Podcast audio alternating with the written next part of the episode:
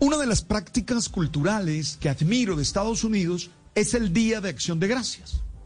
Ellos, desde una experiencia histórica que se remonta a la llegada de los colonos ingleses a tierras norteamericanas y que de alguna manera conmemora el encuentro y la ayuda que prestaron algunos indígenas a los ingleses para llevar a cabo las primeras cosechas en esas tierras, dedican este día a agradecer.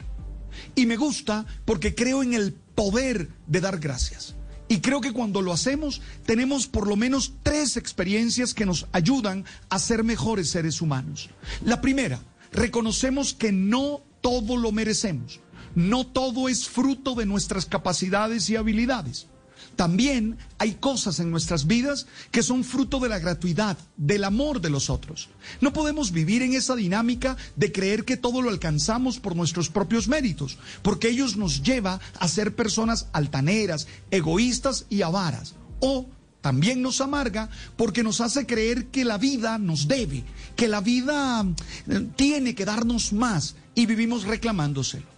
Una segunda experiencia es que quien agradece es capaz de descubrir las cosas buenas que hay en su vida, es capaz de enfocarse en todas las experiencias, las bendiciones que hay a su alrededor y lo, lo, reconoce, no para sentirse conformista y resignado, sino para contar con ello y salir adelante.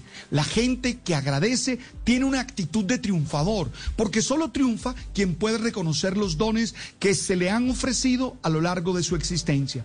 Y tercero, me parece que quien agradece es capaz de darse cuenta de que más allá del regalo, de ese que recibe, existe alguien que es más importante que ese obsequio, ese que lo entrega, porque lo material puede agotarse, pero las personas que hay detrás del detalle permanecen.